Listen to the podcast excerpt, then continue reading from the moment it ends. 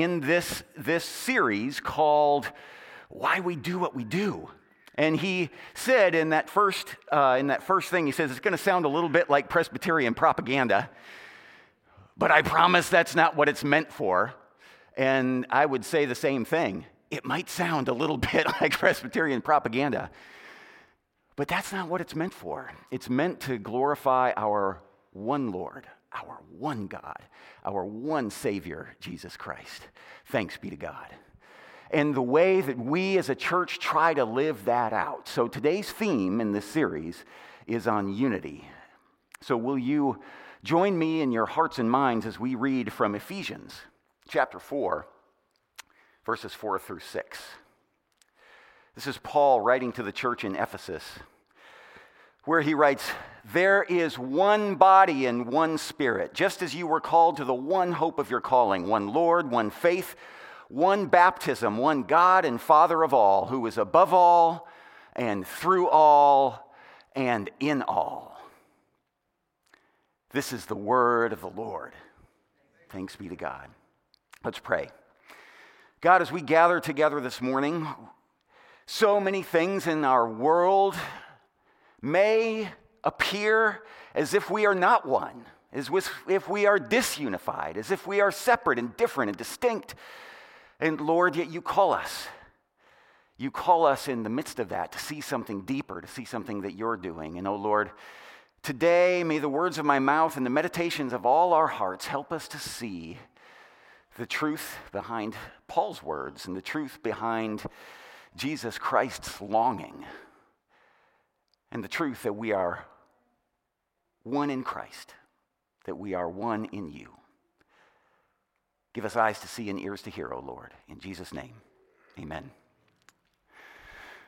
So, unity is a pretty important and pretty important theme throughout all of Scripture. It's a pretty central theme and longing of our Lord and Savior Jesus Christ. I encourage you to go back and read the Gospel of John, chapter 17. Read the whole chapter from beginning to end and just know the longing on Christ's heart that the people who follow him would be one. Why? So that all of the rest of humanity could see that you, Lord, are one.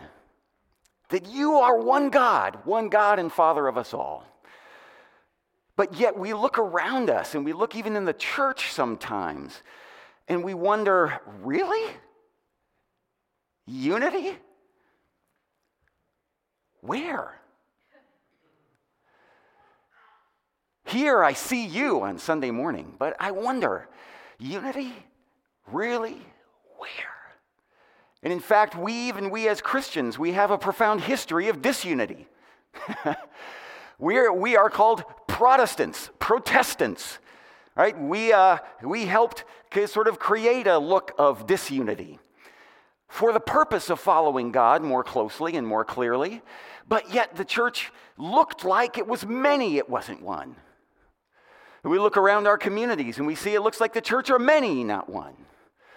We see even in our own Presbyterian church, started as a denomination. Now there's the Presbyterian Church USA, and there is the Orthodox Presbyterian Church, and there is the Presbyterian Church in America, and there is the Presbyterian Church of the Evangelical Presbyterian Church and the Evangelical Covenant Order of Presbyterians. And there are all these people who call themselves Presbyterians, and we all read the scripture and we say, one Lord, one faith, one baptism, one God and Father of us all. But when you look, sometimes it doesn't look one. So, unity? Really? Where? In our vows as deacons, elders, and teaching elders, ministers of word and sacrament, we vow a promise. We say, Do you promise to further the peace and unity of the church? Will you? We all, when we are ordained, we answer yes. Well, there are many times in which we get it wrong, but yet, friends, there are many times which we get it right. I want to tell you a story about another church in another part of the planet, in Africa, that got it wrong, then got it right. This is the church in southern Africa. In the 1600s, those who were uh, from the Netherlands began to send people to what's now the country is called South Africa. It was just the southern cape of Africa at the time.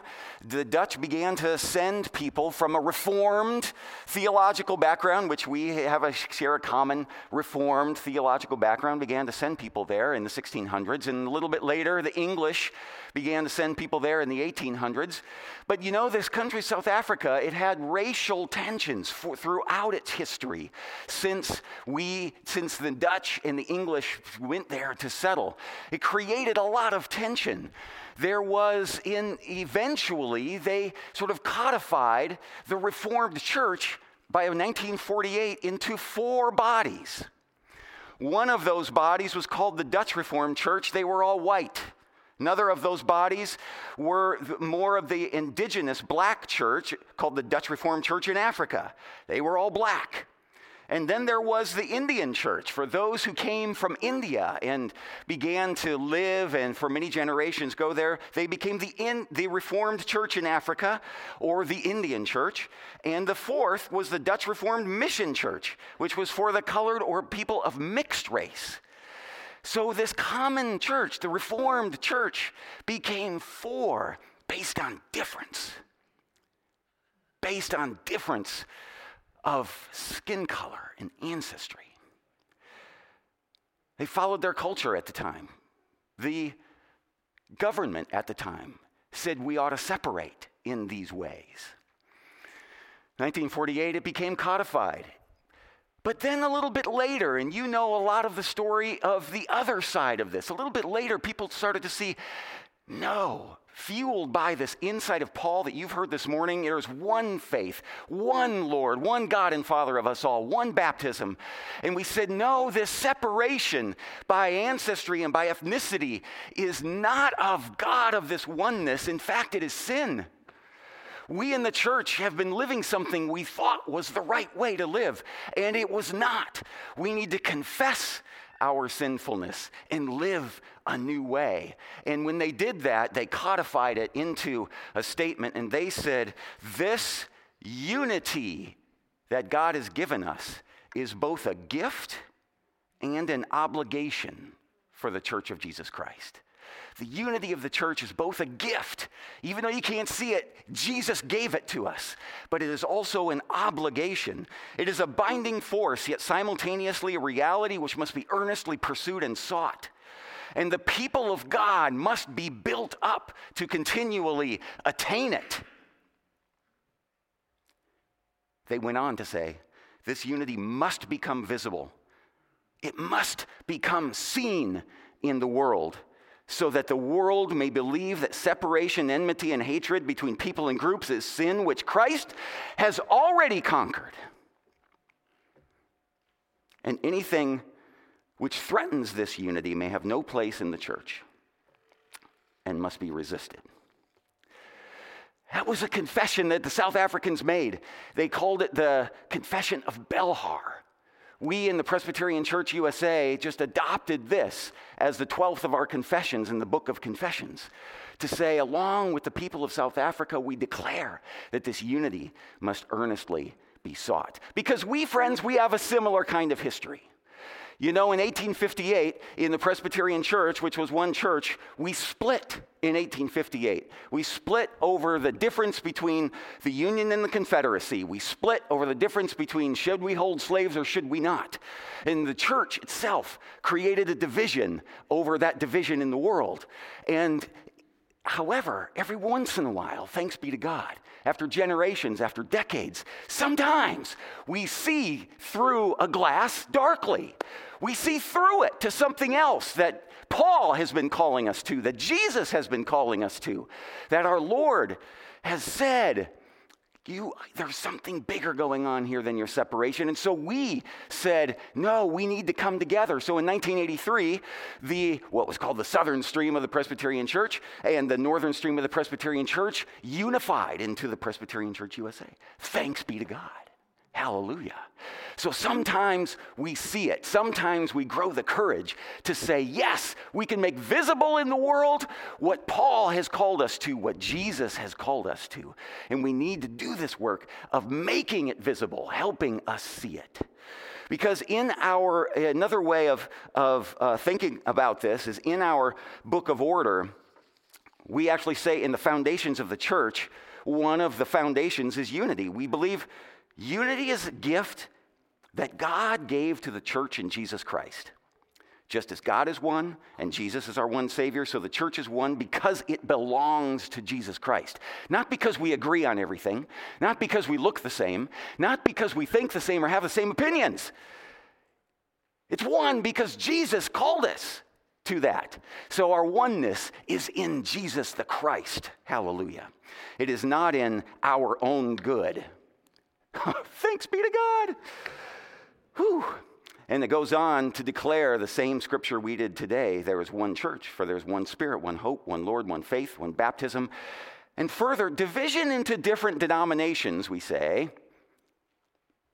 it does not destroy the unity of the Christian church. It does not destroy the unity of God, but it obscures it.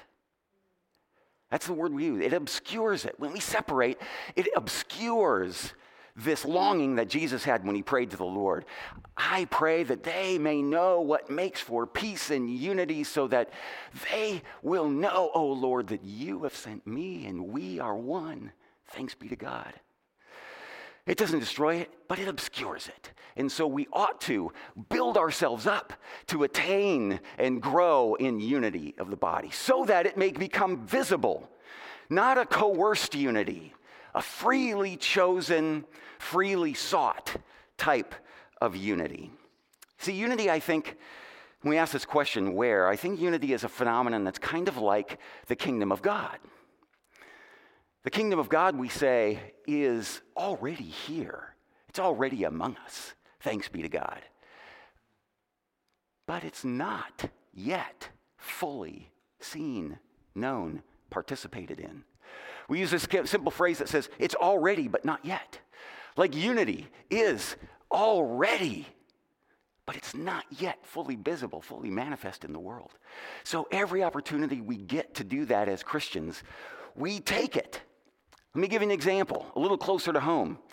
In our own presbytery, Calvin Presbyterian Church in Shoreline, you know, we in the Presbyterian church and in any church, we have disagreements. We have different opinions about doctrine and about ways of living out what the body of Christ should be like. And we had a big conflict about this a few years ago. It had to do with it, things related to sexuality and whether people could be ordained or not, etc. We had a big disagreement. And one of our churches, Calvin Presbyterian Church, said, you know what? That disagreement is right here in our church. So we are going to we're gonna pay attention to it. We're gonna follow God in this. We're gonna discern what is Jesus calling us to do. They did that for about 18 months to two years. It was quite a process that they went through. In the end, they said, We reaffirm the covenant that God has called us to in this denomination, in this Presbyterian Church USA not because we agree in our opinion, but because Jesus, our Lord, has called us to it. This is not a unity that requires uniformity. It's not a unity that requires unity of opinion or agreement on all matters. It's a unity that says Jesus called us into this, and therefore our allegiance to our Lord calls us to make it visible. Thanks be to God. Another one right up the road in Bellingham First Presbyterian Church. That was where unity of the church could be at threat. This one is where the unity of church, the, the church, the different kind of church wanted to be built. Back in 2007, Doug Bonnell, who's the pastor of First Presbyterian Church of Bellingham, said, I got a vision. I would love to see something different happen in our community, our whole community, so that the community would see that we are one, even though, even though we may look separate or look different, but we are unified in Christ. And so what they did was they formed, they started with just the Presbyterians. They said, We're going to all get together and worship on Pentecost. On Pentecost, we're going to demonstrate the whole thing that happened in the first Pentecost. People of many different languages and whatnot, but they weren't too many different languages. They were just Presbyterians at first, thing. But we got together, five Presbyterian churches got together at the Mount Baker Theater in downtown Bellingham. Thanks be to God. Well, the next year, seven churches, and we went way beyond Presbyterian.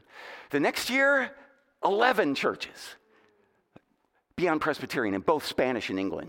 English. This year, there's going to be about 17 churches that are going to gather together at Bellingham High School to worship God together at Pentecost because we wanted to not obscure the sense that Christ is one, God is one, our Lord is one. So let's show it to the world, thanks be to God. Unity is something that we ought to build, and the body of Christ ought to be built up to attain. Even closer to home, I heard it in your praying, I see it in your community. Mountain View Presbyterian Church, you are amazing. You are incredible. You are gathered together as one across the world this morning, thanks be to God. People of completely different backgrounds and ancestry and generations. And you're gathered together as one. People from Pakistan, people from wherever you may claim you're from, hallelujah, are gathered together as one to build this body of Christ.